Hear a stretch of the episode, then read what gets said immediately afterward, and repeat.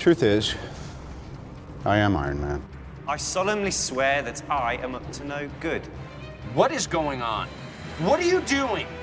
To infinity and beyond! This is the way. The flux capacitor. Was Star Wars the one with the little wizard boy? Chewie, we're home. Avengers! Assemble. Ah, chills. Literal chills. Hello, fellow fans, United We Fan, the podcast. Unite with me is my co-host, the yodeler Bryan. Yodelay he who, Bryan. Hey everyone, I'm uh, not going to put on the lederhosen like the Price is Right yodeler, though. I hope that's okay. Would any amount of crowd cheering change your mind? Might make it worse, actually, if I knew more people were watching.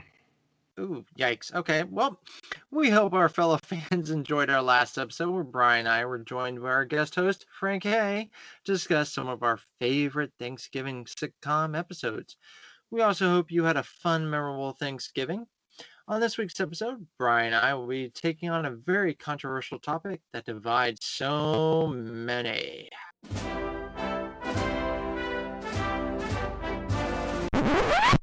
But first, thank you all for uniting with us as we talk about all things fandom. Please give us a rate or review wherever you listen so we can unite with more fans out there.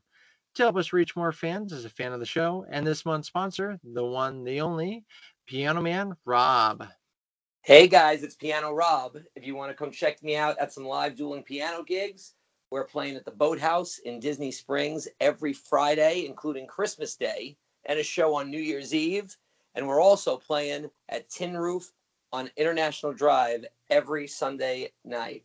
So please follow me on social media to check those things out. Piano underscore Rob on Instagram and Piano Rob, R O B B, two B's at the end on Facebook. See you later. Thank you for uniting with us, Rob. We really do appreciate it. Fan, thank you. Something else we appreciate. Thank you, Amy, over at Charmingly Elusive, for being a fan of the show, and your kind words are appreciated. Thank you, Bruce Lee. Obviously, not that one, but still just as cool. Thank you for enjoying the show and your messages. Thank you, Mark, over at Disney Life Podcast. He puts on a great show for all fans of the world of Disney while also being a fan of our show. Thank you, listeners of UWF. In Mark and Bryan's World News, Marvel 616 on Disney Plus recently came out, and I'm a huge fan of it. Highly recommend it. Each episode brings something fun and different. Like episode one is about ja- Japan's Spider Man, and there's a couple about how they make comic books, women in the world of Marvel. So it's a great watch. Uh, the last one, the last episode, I will warn you, may be a tearjerker. Bryan, did you check out Marvel 616? I've seen a fair amount of it. I have not finished it. I really enjoyed. I think it was the sixth episode about Funkos and the toy universe and the toy photographers and stuff like that. There's a lot of really cool stuff. I'm excited to finish that show. Definitely, and a must for all nerds and fans out there. Netflix had The Queen's Gambit, and it's one of their most watched limited series series limited series i don't know i keep hearing different clarifications on what it's one of their most of check it out you don't have to be a fan of chess or like if you think it's boring the show really does a great job of keeping you intrigued and engaged in the queen's gambit and then let's see marvel they're really turning it up for WandaVision since sadly the other shows are delayed and delayed. They're not letting us down with WandaVision. Bryan, are you getting excited with all these posters? I don't know if they're delayed and delayed. They're getting back to normal. They did start shooting Hawkeye this week, and Yeah. that's a lot of, of good stuff. It's been confirmed pretty much, but not confirmed. Hailee Steinfeld is Kate Bishop. That's super exciting. Uh, but WandaVision, um, we're recording this on Sunday, uh, December 6th. We got our third day in a row of WandaVision trailer, or excuse me, posters. And I think all these posters, we're going to get one for every decade of shows we're going to get in WandaVision leading up to a trailer.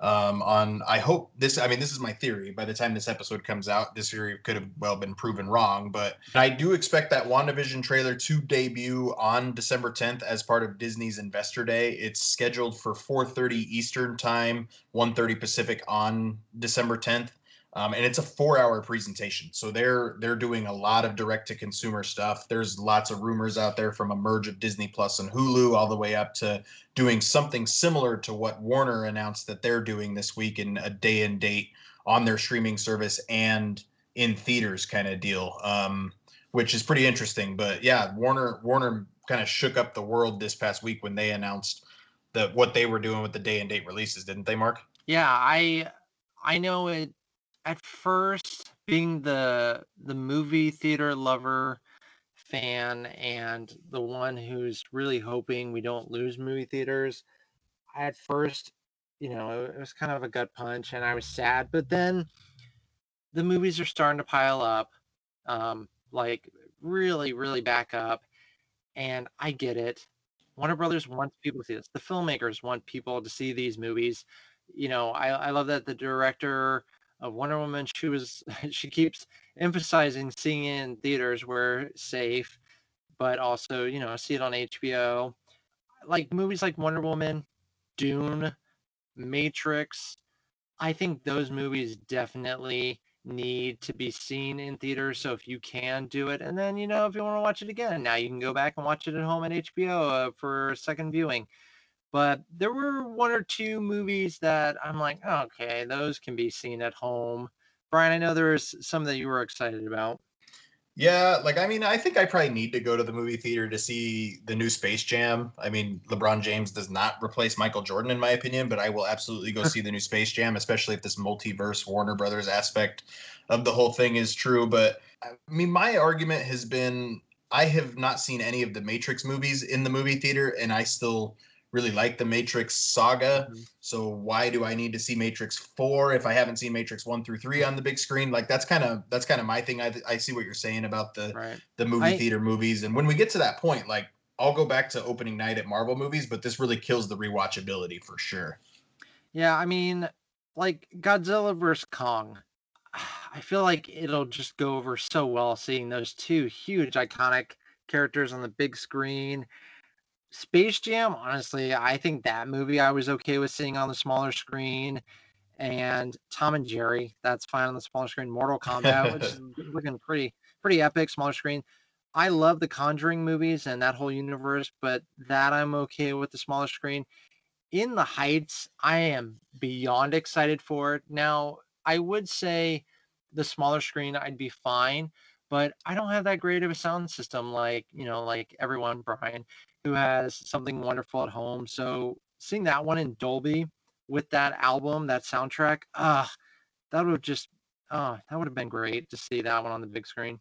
Now, In the Heights, if you're a fan of Hamilton, you should be looking forward to In the Heights. That is a Lin Manuel Miranda. Is Spielberg involved in In the Heights too, right? No, no, no. That was just not, uh, okay. West Side Story. Oh, yeah, that was which, West. Okay, okay. Yeah. My mistake. My mistake. Still, Lin Manuel Lin Manuel Miranda's involved in In the Heights. Um, it's going to be a good one. The Suicide Squad is the one I'm looking forward to on this entire slate the most.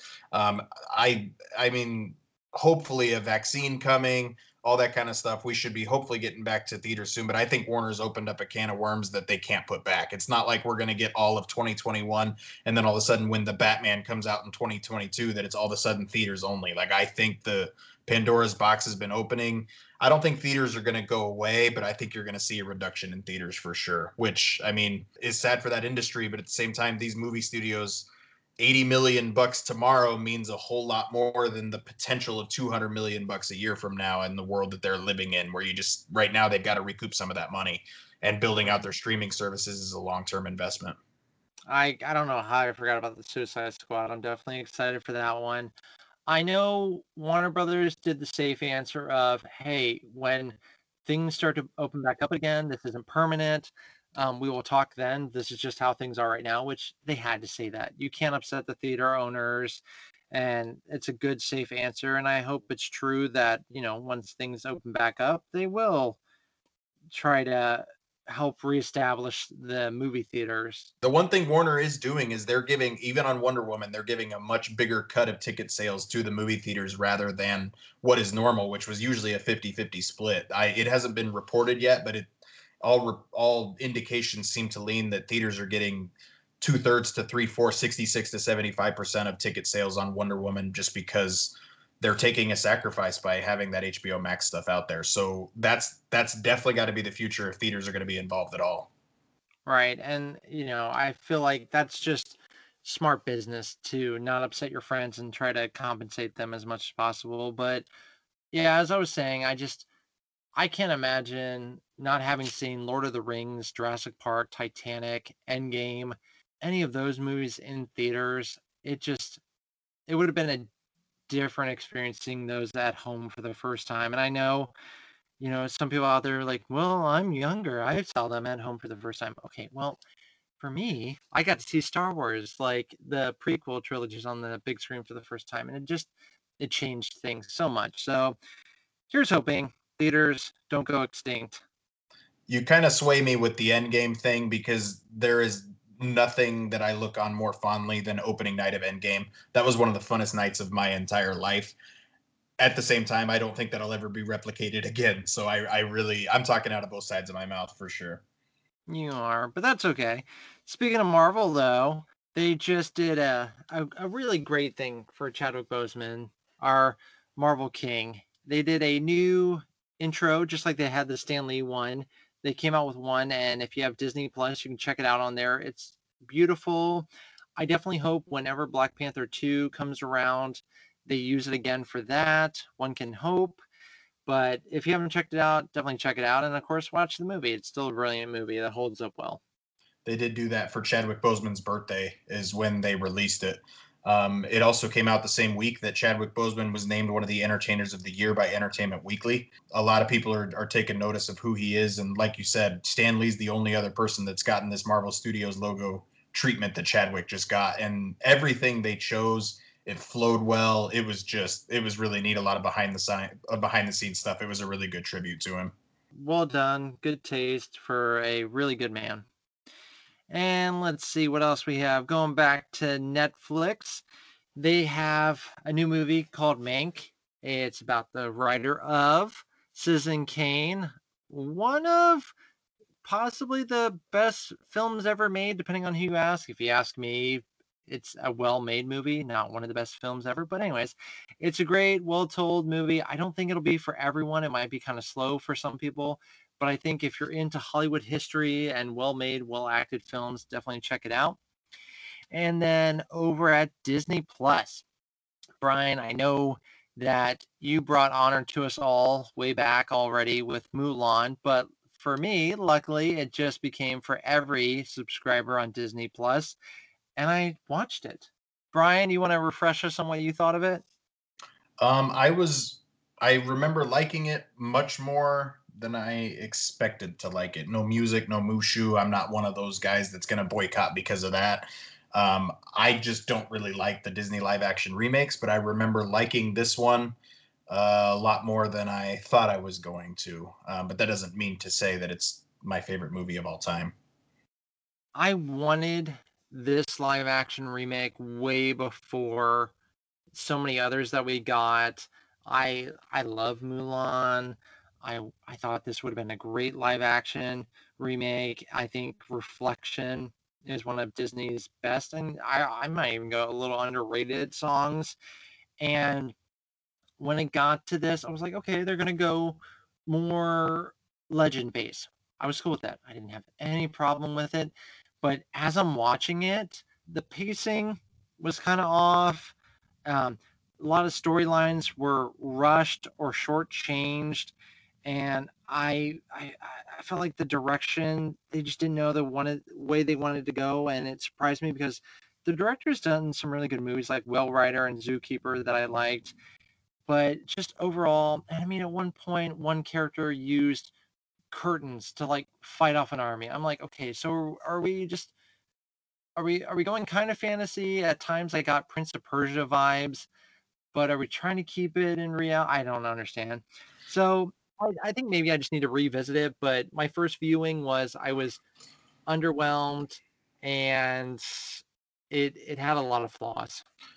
Yeah, I I honestly haven't revisited it, and I did take I did bite the thirty dollar bullet back when it was on Premier Access, mostly just because I wanted that business model to succeed because I wanted to get Black Widow as soon as possible.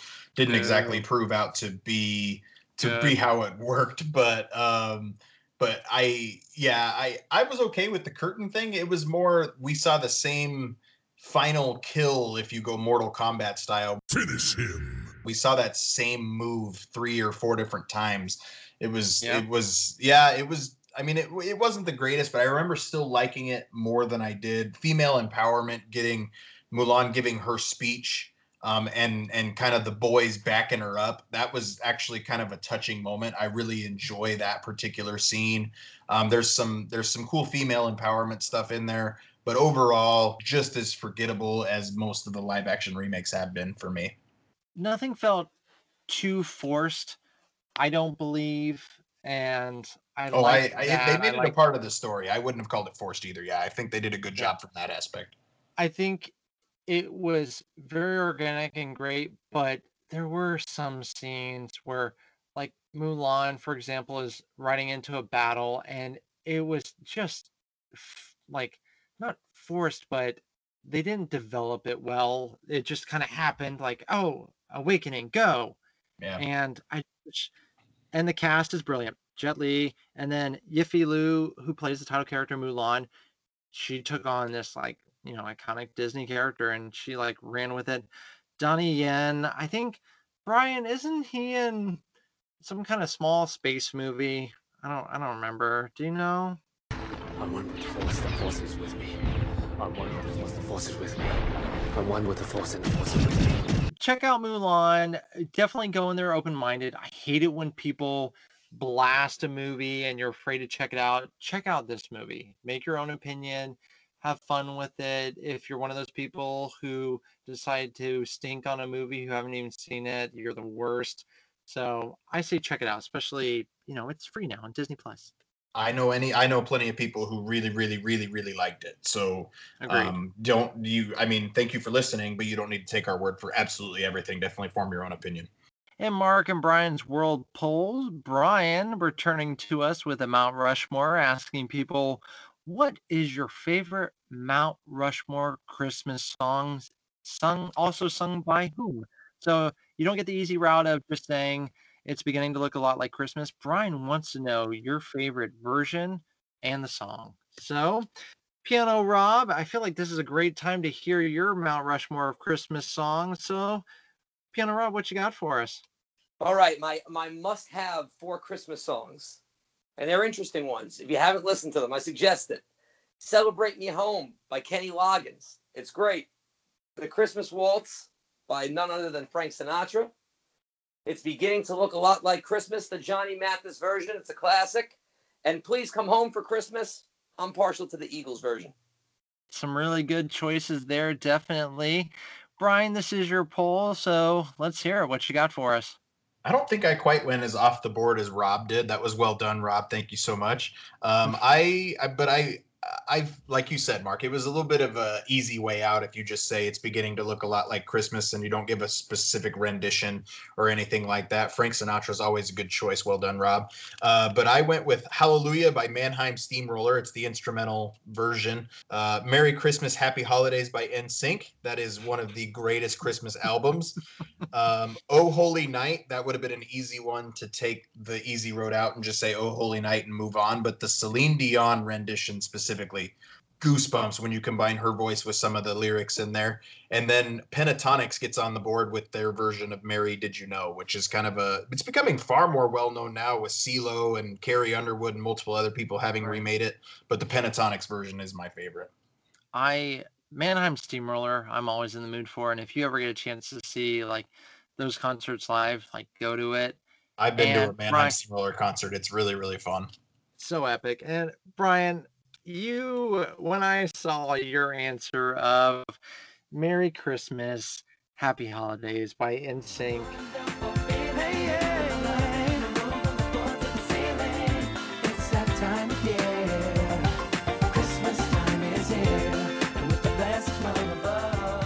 There was no judgment whatsoever because I was so happy that you had that on your Mount Rushmore. So thank you for that. Any when you said Oh Holy Night, I'm like, okay, who's he going with? You know, some Josh Groban? No, no, no. You went with the Queen, Celine Dion. So gotcha. And because of you, I did have to check out Mary Did You Know? Pentatonix, I'm I'm usually hit or miss, so I'm glad you brought up this song. I definitely dug it. And then I I went with some other choices. I went with All I Want for Christmas Is You. Uh oh. Who did I go with singing it? Uh, Mariah. No, I went with Michael Bublé. So check out- Whoa. Blaspheming against Mariah. Mike, I, I didn't say it was a bad song. I just said personally, if Mariah comes on, I'm like everybody else in the world. I will go for that high note, and everyone who's not in the car with me, you're lucky. Don't get me wrong. I just like the Bublé version the most. And then I know everyone's playing the game of seeing how long they can go without listening to Last Christmas. So that doesn't count, don't worry. But Last Christmas by exclamation point on the end there, wham. So that's a must for me. And then my next up will be It Must Have Been Old Santa Claus by Harry Connick Jr. Just love it being from New Orleans. Harry Connick Jr. has got to show up. And then Bryan, I'm gonna, I'm, you know what? I think you'll really appreciate my fourth on my Mount Rushmore. It's by the one and only Sir Paul McCartney. It's called Wonderful Christmas Time. Simply having a wonderful Christmas time. Bryan, where does this one rank on your your Christmas heartstrings? As part of my Mount Rushmore, I also put what song would you choose if you were you would be okay if you never ever heard it again in my in your entire life and not having known this about you Mark, I did put Paul McCartney's Wonderful Christmas Time as the song I could go the rest of my life without ever hearing again. I do not enjoy I just don't enjoy. I don't enjoy the Beatles in general though, so go ahead go ahead hang me at town center but i think that's a big part of it. I i i oh the song it just doesn't work for me even a little bit. It drives me insane. So, for everyone out there listening, uh, please make sure to make your messages to Bryan, who says he doesn't like the Beatles. Anyways, I I am glad I surprised you with having Wonderful Christmas Time on my list because I do love it whenever just to show the audience out there that you and I do think of things very in a fun way, very differently. So I this was my favorite Christmas song for the longest time. I just thought it was so much fun. I do enjoy hearing some of the interpretations of the song and what the song is actually about.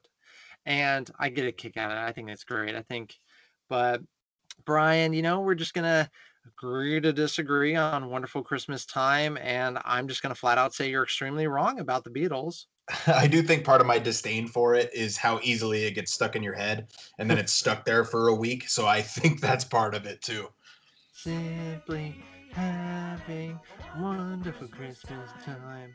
And just- as i yeah yeah i've got three weeks now in my head thank you It's just so darn catchy, kind of like a jingle, like the Ghostbusters song. You know, Sir Paul McCartney knew what he was doing when he wrote it. that And then- reminds me i'm rewatching the good place right now and there was So let's kick things off with our official Bad Place song. 1877 cars for kids. K A R S cars for kids. and it, it's amazing so anyway sorry tangent That's all right. And then also just being from Louisiana, I got to give a shout out any of my friends out there who listen to Benny Grunch and the Bunch and his 12 Yats of Christmas. Ah, just so much fun. I feel like we can't talk about songs without going to our friend Jeff over at Jeff's Ranking Tracks at CKCC Radio. We got to ask him what his Mount Rushmore is. Jeff, what you got for us? I'm going to give you two traditional songs and two outside the box suggestions as well. So, for my traditional ones, I'm going to give you Have Yourself a Merry Little Christmas by the Pretenders and Silent Night by Josh Groban. Outside the box, I'm going to give you Queen, Thank God It's Christmas, because anyone who knows me knows that I am a huge Queen fan, so gotta give that one a shout out. I also have to give a shout out to a song. It is a parody song.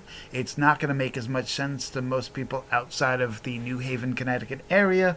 It is called Christmas in Staven. It is a uh, parody to Silver Bells about how Italian it is in uh, East Haven, Connecticut. It is my tradition that it is the first Christmas song I listen to every single year, and it still makes me laugh each and every time. And I've been doing this since college. So it is, to me, the quintessential Christmas song that I have to hear every year. So there you have it my Mount Rushmore of Christmas music. If you want to hear more, in two weeks' time, I will be doing a very special Ranking Tracks All Christmas Edition episode. So check that out. In the meantime, thank you for having me here on United We Fan. Looking forward to being an actual guest on an upcoming episode. In the meantime, have a good one, everybody. Thanks, Jeff. We really appreciate that. Definitely check him out. Jeff's over at CKCC Radio, and United We Fan is partnered up with them. They have a large variety of podcasts, including Jeff's Ranking Tracks. Check us all out wherever you listen to your podcasts. I mentioned earlier that this week we are discussing something that divides so many people. Certain films that take place at Christmas time, but does that make them a Christmas movie? We're going to be mainly focusing on the films Die Hard, The Nightmare Before Christmas, Batman Returns, and Iron Man 3. I did do a small poll asking about these films as well as other Christmas are they or not are they not Christmas movies. And here are some of the results. Lethal Weapon, Rocky 4, all were no's by quite a lot. I was kind of wondering about Edward Scissorhands, but people were like, no, no, no, no, not Edward Scissorhands. I threw in there Jurassic World, and some people were like, Mark, what are you talking about, Jurassic World? Yeah, the boys are on vacation because it's Christmas vacation. There you go. Christmas vacation. Now I got that song stuck in my head. Thanks, Bryan. So in some way, they do involve either a Christmas song or a Christmas celebration, but the voters on those polls said, no, no, that doesn't make it a Christmas movie. So we're gonna, I guess, find out why these movies are considered that. And to my friend Dean, who brought up the friend or the movie Gremlins, and at first questioned that, shame on you, Dean. You stop that nonsense right now. Now, before anyone goes after Dean, he did see the error of his ways and acknowledge that Gremlins is, in fact, a Christmas movie. So, right on. and shout out to Gabrielle. She commented on this poll. There were some very heated debates that I'll bring up a little bit later. But Gabrielle wrote if the plot is unaffected by the fact that it's Christmas, then it's not a Christmas movie. I'm going to circle back to that, but that was just a good, fun thought there. Bryan, I think we're going to save Die Hard for last because I know you all are just waiting for us to talk about Die Hard. So I'm going to start us off with what's this? What's this? The Nightmare Before Christmas. On IMDb, it is resting at an 8.0. And if you have Netflix, definitely check out the holiday movies that made us because they do touch on A Nightmare Before Christmas. So, according to Netflix, it's a Christmas movie. So, Bryan, after you, Nightmare Before Christmas, Halloween movie, Christmas movie. What you got? I man, this is honestly the hardest one for me. Uh, wow. If it has to be Halloween or Christmas, I'm I I would generally pick Halloween. Now I will say this: as much as I love Haunted Mansion Holiday that they do every year at Disneyland with the Nightmare Before Christmas Haunted Mansion layover. I absolutely adore that specific attraction, but I don't really like Nightmare Before Christmas. There's really nothing about that animation style. Tim Burton, usually in general, Edward Scissorhands removed from that, ba- Batman, Michael Keaton removed from that a little bit too. But I I don't I don't I just don't love Nightmare Before Christmas. If I had to put it in one category though, I would call it a Halloween movie with the simple fact that the most iconic Danny Elfman song to come out of that movie is This is Halloween. Um, what's this talking about snow is more Christmas, but I would say it's more of a Halloween movie than a Christmas movie. I I do have to check it out over at Disneyland. It's on my list as soon as things open back up again. He was in the Disneyland friend of mine as well. He goes, um, he thinks that Nightmare is a Halloween movie, and one of his arguments was, well, Disneyland does their layover starting in October, so around Halloween time. So why would Disney have it then if it's a Christmas movie? I was like, all right, well, you know, that's kind of an interesting thought. But Well, they also my- don't take it down until January after Christmas is over. So I brought that up as well. I was like, well, they take it down. So what does that mean? So let's analyze that.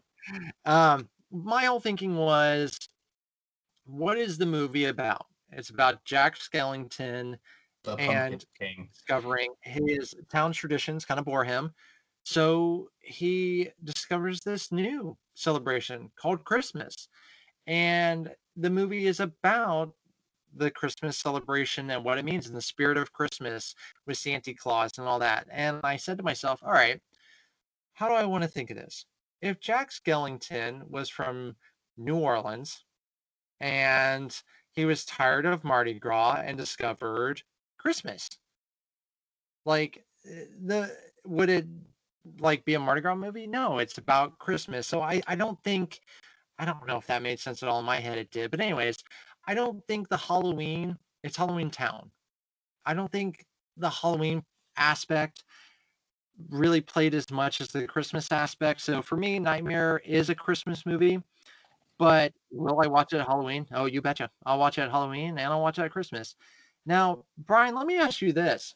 Have you seen The Corpse Bride? I can't stand that movie.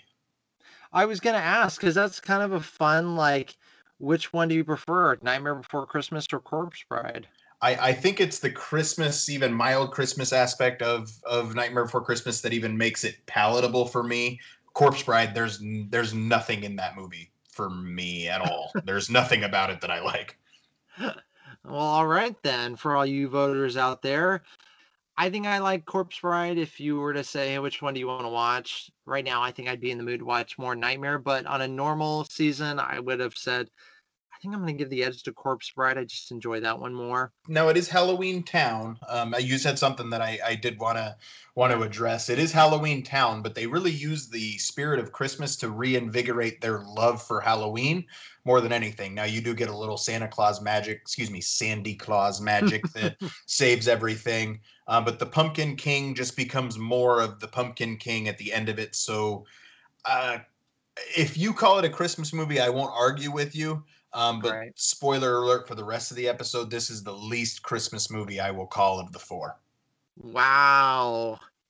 I thought this was the most Christmas movie of the four. See, this is why Bryan and I are such great co hosts because he's wrong a lot of times and I'm right, but we get along. It's okay.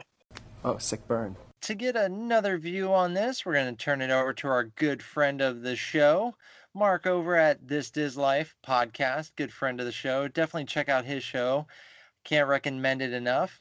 Well, Mark, what do you think? Nightmare Before Christmas. Is it Christmas or is it Halloween?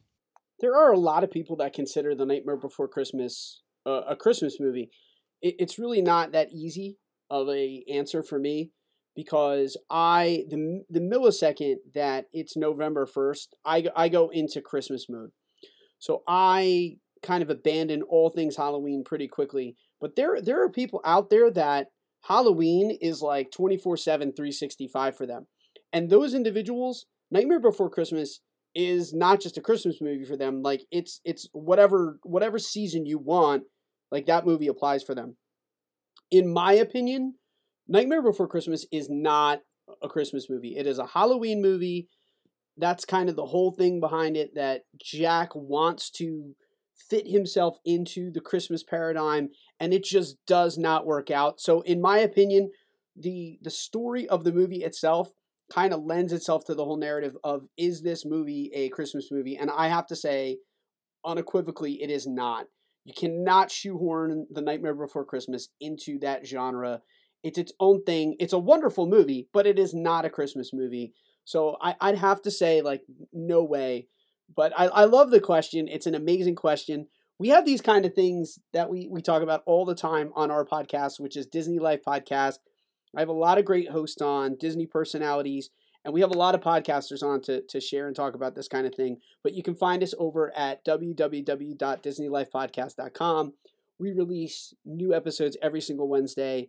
And I, I love talking about this kind of stuff. So this kind of question is right up my alley. All right. So it looked like Mark was Team Bryan with it being Halloween. That's okay. Another fun debate about this movie is is this one of Tim Burton's best directed films?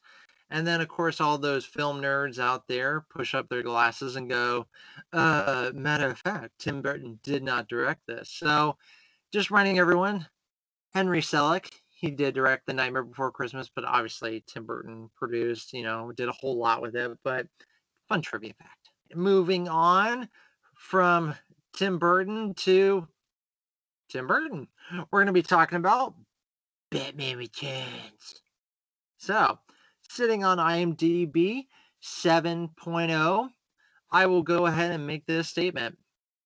It is my favorite of the quadrilogy Batman films. So out of Batman, Batman Returns, Batman Forever, and Batman and Robin.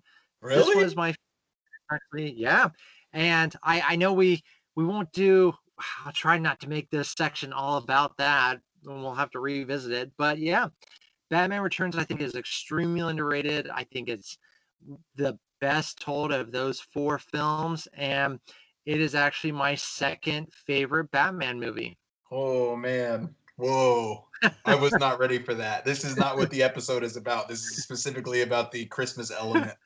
But I rewatched this movie for the first time in a long time and I oh man, I do not have that feeling at all.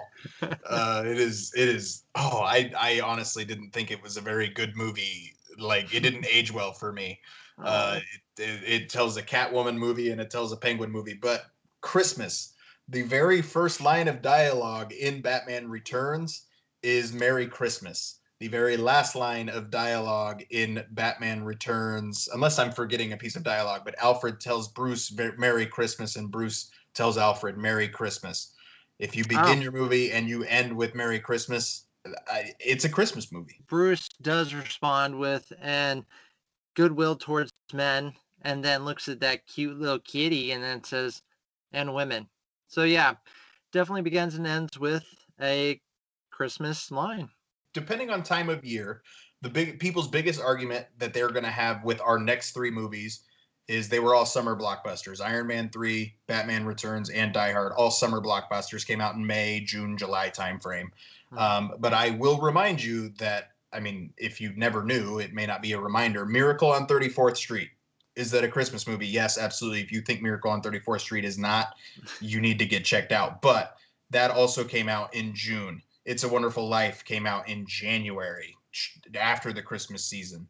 It doesn't always have to be a, a release at Christmas time to be a Christmas movie, but I get I, I digress. The essentials of of a Christmas movie, a lot of stuff is happening around Christmas time. Max Shreck's entire store is decorated for Christmas, um, and all that kind of stuff. I I am very comfortable in in seeing Gotham covered in snow, all that kind of stuff. I I'm comfortable in calling this movie a Christmas movie. For this podcast, when I went back and watched it, I went in there with very objective. I was like, okay, can Christmas be taken out of this movie? Because that's what I'm looking at. Yes, it, it takes place at Christmas time, but is it about Christmas? And I think the Christmas holiday, could you take it out? Yeah, but it'll weaken the story.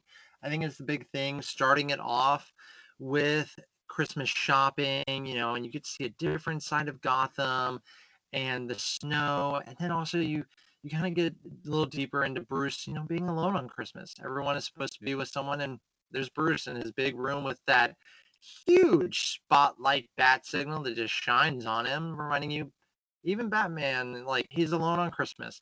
But anyways, I I think this is a Christmas movie. The least believable thing about this movie to me is the fact that Penguin's only supposed to be 35 years old.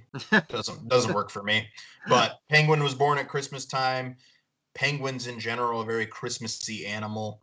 Um, I, I I'm comfortable in calling this one a Christmas movie. Yep. going back to it, I know it didn't sell as many Happy Meal toys, and that's what Warner Brothers and McDonald's wasn't too happy about. But I loved Michelle Pfeiffer as Catwoman. I think Danny DeVito played a, a very great, ahead of his time Penguin. I think if it kind of had been the Nolan time period where things were darker, people maybe celebrated a little bit more. And I- think Michael Keaton got a chance to really dive deeper into Batman. So, you know, give it a shot. I know I'm I don't think I'll be hated on as much as Bryan and his Beatles opinion, but I, I think some Batman fans are gonna definitely be coming for me. So Bryan, you and I may get some hate mail for the first time. Batman '89 I runs laps around this this movie for me. I I that I you're everybody's entitled to their own opinion, but that just really caught me off guard. See, I I won't even get mad at people for saying I'm wrong about Batman Returns being better than Batman. You know, we we make decisions. You're listening to our podcast, and you want to hear our thoughts, and I'm just gonna zing ya right there with that one. And if you want to join us to discuss your thoughts and you're interested in co-hosting an episode, please let us know at United We Fan Podcast at gmail.com. Yeah, definitely. You know, we had Patrick on with our Broadway show. Frankie's been on two episodes. We love guest hosts, so definitely join us. Party on. Party on, Wayne! Party on, Garth. Next up, we're gonna do another superhero flick. This one's over in the Marvel universe. Of course, I'm talking about Iron Man 3, sitting at 7.2 on IMDb. I will, in all openness, say that this is my least, and I love the Marvel universe. This is my least, I don't want to say enjoyed because I feel like that is so negative, but this is my least go to viewing of the Marvel movies. I remember I saw it. It was an Iron Man. What did they do? They showed the first one, the second one, then Avengers, the first one, and then they showed Iron Man 3. And I was so ready for it. I still have the 3D glasses from it. They look like Iron Man armor. Epic. Thanks, AMC. But by the time I was done with it, it just didn't hold up to me. That I didn't mind like a different tone, obviously between Shane Black and Jon Favreau, but it it just didn't connect to me. And then of course with Endgame and Infinity War, I did my Marvel marathons, and something happened. Several movies started to grow on me and really become like hit me like I started liking them a lot more. Thor, Dark of the World, that grew on me more. The Incredible Hulk, that grew on me more. And Iron Man 3 started to grow on me. And, you know, who knows? If I can like Iron Man 3, maybe one day I'll like The Last Jedi more. Who knows? You know, things can happen. But I I will say I enjoy Iron Man 3. I definitely appreciate it a lot more. And I don't like I, I won't say bad things about it anymore. I enjoy it. So Bryan, I'm done rambling. Go for it. Iron Man 3, Christmas movie or not, and I will fully acknowledge that I did not in any way answer that from my perspective. Iron Man 3 to me is one of the most underappreciated MCU movies. I wouldn't call it underrated because it is in the lower half for in my opinion, but it's so underappreciated. I think a lot of people have a bad taste in their mouth because of the Mandarin twist a little bit, especially mm. real comic book people. Um, I really like how the story played out, and it plays exactly into why I say Iron Man 3 is a Christmas movie. Sure, can the story be told about Extremis without it having to take place at Christmas? Yeah. Can Pepper ever get a gigantic bunny with a thing around its neck that says Merry Christmas, Pepper? Absolutely not. When he tells Jarvis to drop the needle and we listen to jingle bells, like all that kind of stuff. You get a fair amount of Christmas music throughout this movie. Um, you get a bunch of good, uh, good snow stuff when he's when he's dragging his Iron Man suit through the Tennessee wilderness. Um, you get Stan Lee's cameo at the Christmas pageant. You get multiple Christmas things, but in this movie. But the thing that, to me, my theory, I didn't. Now I didn't come up with this theory, but I very much subscribe to this theory of it being a Christmas movie. It is. It is the MCU version of a Christmas Carol. Tony is not the same person at the beginning of the movie as he is at the end of the movie. And we definitely know that from an overall MCU standpoint, from Iron Man 1 all the way up to Endgame. He's a very different person. But even in Iron Man 3, let's take just this movie. He is confronted by the ghost of Christmas past. That is Maya, the girl who created Extremis that he starts the movie with. Side note 1999 Y2K New Year's, seeing happy Jon Favreau with really long hair. That's a great look for him. I love that. Thank you. I do appreciate it. Oh yeah, and the movie does have a New Year's component to it. That makes it Christmassy as well. But Maya, the ghost of Christmas past, the ghost of Christmas present, who tells him about how selfish he's being and shining a lot of light on that, is Harley Keener, the kid from the movie. He's also in Jurassic World, another Christmas not Christmas movie.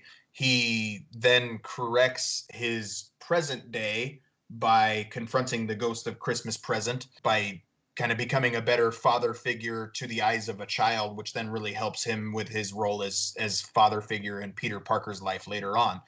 Uh, and the ghost of Christmas future, we have Aldrich Killian, um, who is exactly who Tony Stark would have been if Tony had not changed his ways and become a better person throughout Iron Man 1, Iron Man 2, Iron Man 3, the Avengers, all that kind of stuff. Aldrich Killian is the ghost of Christmas future. Harley Keener is the ghost of Christmas present, and Maya is the ghost of Christmas past. Hearing that, I love, I love that aspect of it. I can totally see it. I have no problems with it. Is it canon? Who cares? It's a fun theory. I dig it. My whole thinking with this movie was, does Christmas play an essential role to the film? No, it doesn't. I think Yes, Christmas does. Written out of this movie so easily. You don't need it. Bu- But is Christmas a fun addition? Yes. So I think therefore it makes it a much more fun movie. So in my opinion, I will allow Iron Man 3 to be a Christmas movie because the fun songs, some fun gifts here and there. But it I it, it wouldn't have taken a strong writer like Shane Black to not need of course Shane Black is like addicted to Christmas, but it, it wouldn't have taken a strong writer like him to leave out the Christmas stuff and to replace it with other things. I don't think it was mandatory, but it made it a lot more fun. Without my Christmas Carol theory, the other things I would point to is the Mandarin gives Christmas Day as his deadline. Sure, it could have been a different day, uh, but it wasn't. It was Christmas. The Christmas tree on the oil rig and Tony's Christmas present to Pepper is blowing up all the suits. So it's definitely got enough Christmas elements that the story would at least be different if it wasn't for being Christmas. My thing is, Tony, being Tony Stark, could have given her a giant rabbit. Didn't have to be a Christmas gift. Just could be, I love you. Here's a giant rabbit. Blowing up the suits that had that's that. Yes, he did say it's a Christmas gift. That could have been Tony's gift to say, look, I'm committed to you. I love you. Here's my gift to you. It didn't have to be a Christmas gift. Um, the Christmas lights on the ship. Did anybody else think of Lethal Weapon 2? Anyone? Anyone? like I said, Christmas wasn't essential to the story, but it did add a lot more fun to it. So I'm good with that making it a Christmas movie. But I, I as far as the four movies, I think it's the the second to least essential Christmas elements. I don't know what I'm trying to say, but anyways, Christmas made it fun. Yeah. and if if you're like me and have to make this part of your Christmas viewing every year, then uh, yeah, I- we're all about it. That's but this is what I'm hoping for with Spider-Man 3 having been moved to December of 2021 next year. I hope we get a full out MCU Christmas film. Ooh, that would be good. Yeah, I'd be okay with that. Of course, like everything we're already hearing about Spider-Man, that movie's going to be like three hours long. There's going to be a lot to fit in. Yep. And if they're able to fit in Chris Pine's Spider-Verse Christmas album into the soundtrack even better. Oh, spotty bells, spotty bells, swinging through midtown. Oh, what fun to sling a web and take the bad guys down. Spotty bells, spotty bells, quipping all the time. Oh, what fun to swing around New York while fighting crime. I thought his Spider-Man was brilliant. I loved his Spider-Man album and how they even referenced it. So check that out if you're in the holiday spirit and in the Spider-Man spirit. You can find that album on Spotify or wherever you find your Christmas music. Next up, a very controversial is it or is it not a Christmas movie? You see articles written about it. Bruce Willis even chimed in about it.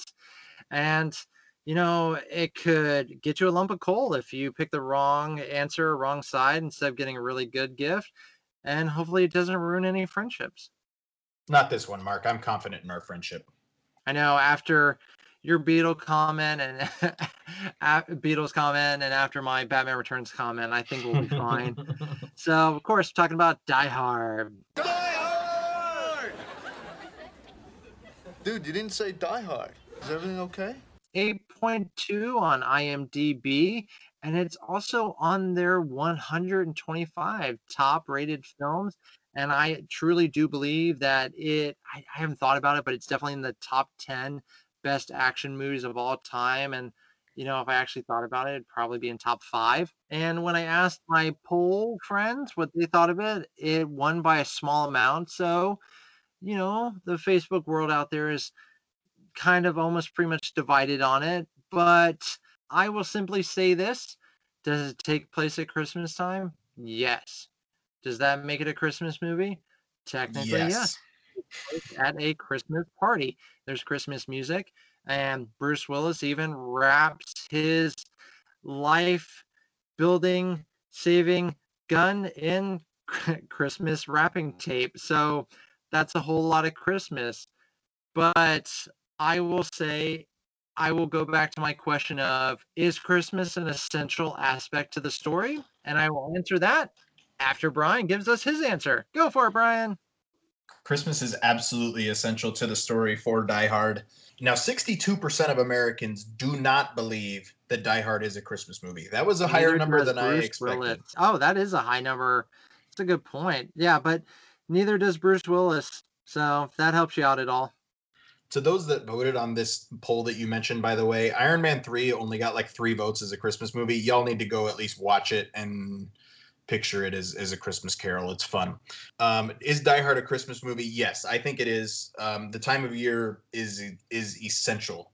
Sure, you can say that that company can have a big party, but companies don't do big parties like that except for the Christmas time. Remove the Scranton picnic from the office away from everything. Companies really don't do parties like that except for Christmas time. His wife invites him because their marriage is crumbling, sure. They're trying to save the marriage, but he's in LA because he's home for Christmas. Christmas is eh, eh, there's just too much Christmas in this movie for me to to rule it out completely. So my friend Brad uh, defended this movie as being one, but I'm gonna get sidetracked. He tried turning my argument of is Christmas an essential part of the story, and I will answer that later. I promise I won't forget. And he tried turning it on me with Home Alone. I got fired up. I got very passionate. Would I have launched a paint can over a railing at a watermelon of Brad? No, no. I still that. Just But let a tarantula loo- loose on him. Yeah, I you know I'd put the tarantula on his face. I wouldn't give Brad the the wet bandit treatment, um, or the sticky bandit treatment, but I I went off on him. I'm like, Christmas is such a huge part and vital, vital part of Home Alone, and I'm just like, stop it! You stop that right now. And if you watch Home Alone and don't think that's a Christmas movie, who hurt you? That's all I want to know. Who hurt you? Anyways, um, I, wait, back- wait, wait, wait. I do want to say to Brad's point, sure, it's not essential to the family going on vacation, but it's essential to A, the robbers going in their cop outfit at the very beginning, and B, the entire neighborhood being away for th- for Christmas. Like not everybody goes on vacation at the exact same time except for Christmas. Back to you. back to me. So Brad and I also got into a a, healthy debate about this because he's like the whole reason he went to LA is because his wife invited him to a Christmas party. Well, when I watched it, I took it as Bruce Willis went there to try to salvage and save his marriage, and they just used a Christmas party as a good excuse. See, they used a Christmas party. Okay, well, it could have been any kind of company party. Bryan and I work for a company that they do throw giant parties yearly here and there. So it's not that unplausible to think the company would just throw, you know, you could write it in as, oh, we just landed a big marketing sale. Oh, what what does Holly Gennaro do? I don't Bryan, do we know what his wife does? Uh, no, not at all. Okay. Good. Has nothing to do with Christmas anyway. I think if you look at her business card, it just says plot device. I'm pretty sure.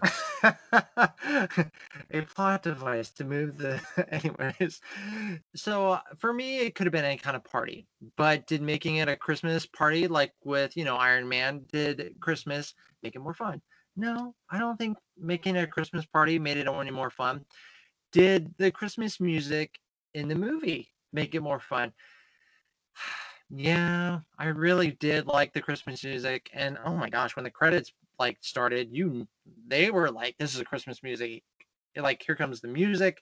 The credits are going to roll to christmas music it's for sure.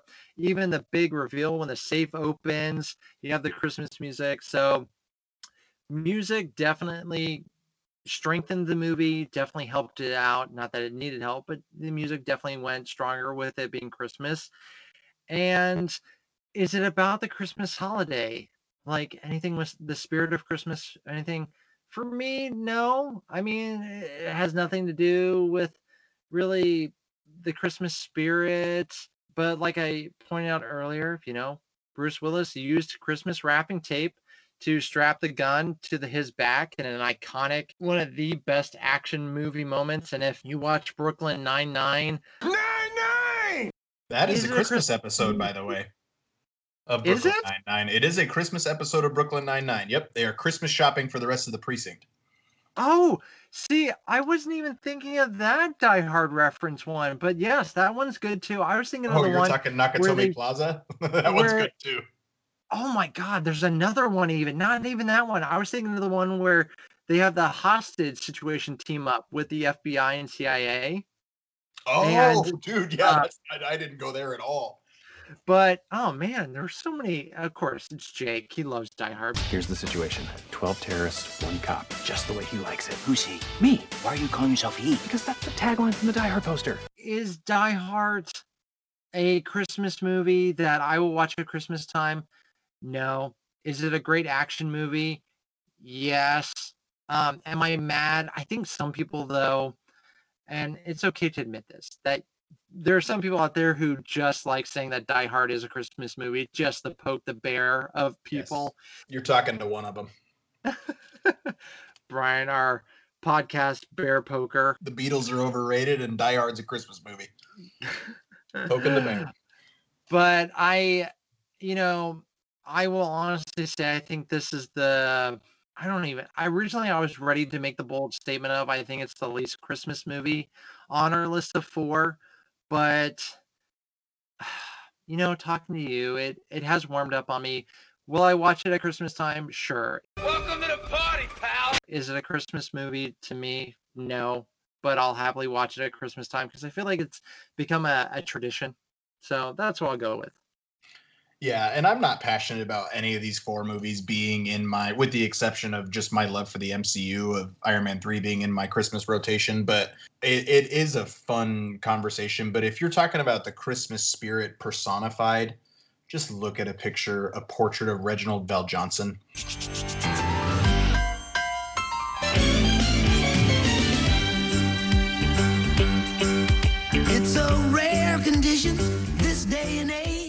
And you can just, the man is the Christmas spirit just walking the earth. I love him. He is. And also, I laugh every time when the SWAT team is going through the thorn bushes and you just see these like strong men like, huh, huh, huh. ow, ow, ow, ow. it just makes me laugh every time. but I was a little more uh, giving than you were this holiday season, Mark. I think, uh, but part of that is just I love Christmas. It's my favorite holiday, and however anybody wants to celebrate it, if you want to celebrate it with with Nightmare Before Christmas, A Y B, good for you. Batman Returns, A Y B, good for you.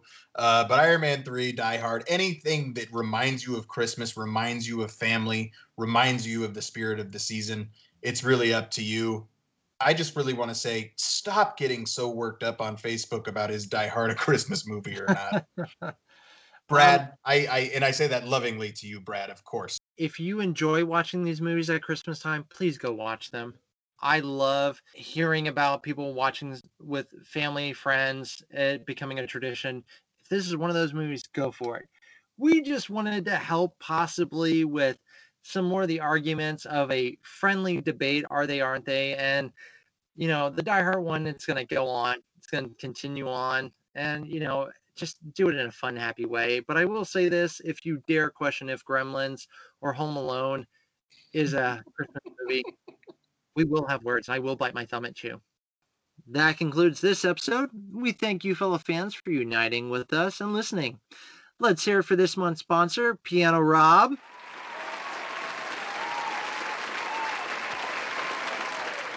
check out his social media, tune in for his live streams, or safely check him out live. Puts on a great show and he does it for several hours. Bravo to him for going to 110% and turning it up to 11 every time.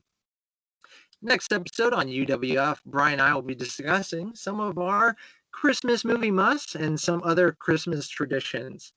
For those listeners who want to get in touch with the show, please do so. Bryan, tell our listeners how they can message the show and stay up to date on everything UWF. You can find us on Instagram at United We Fan Podcast. And new on Facebook, we have a Facebook page now, United We Fan the Podcast. And you can see that uh, linked there as well with all of our episode posters, similar to what's on Instagram. And again, if you want to co host with us or anything, or you want to hear us talk about, shoot us an email at UnitedWeFanPodcast at gmail.com we look forward to hearing from you all some of your kind feedback after this episode especially. But yeah thank you again and listen to us wherever you check out your podcast. To unite again fans if you go anywhere this holiday season please be safe and watch out for the sticky bandits. I loved you in a Christmas story, by the way.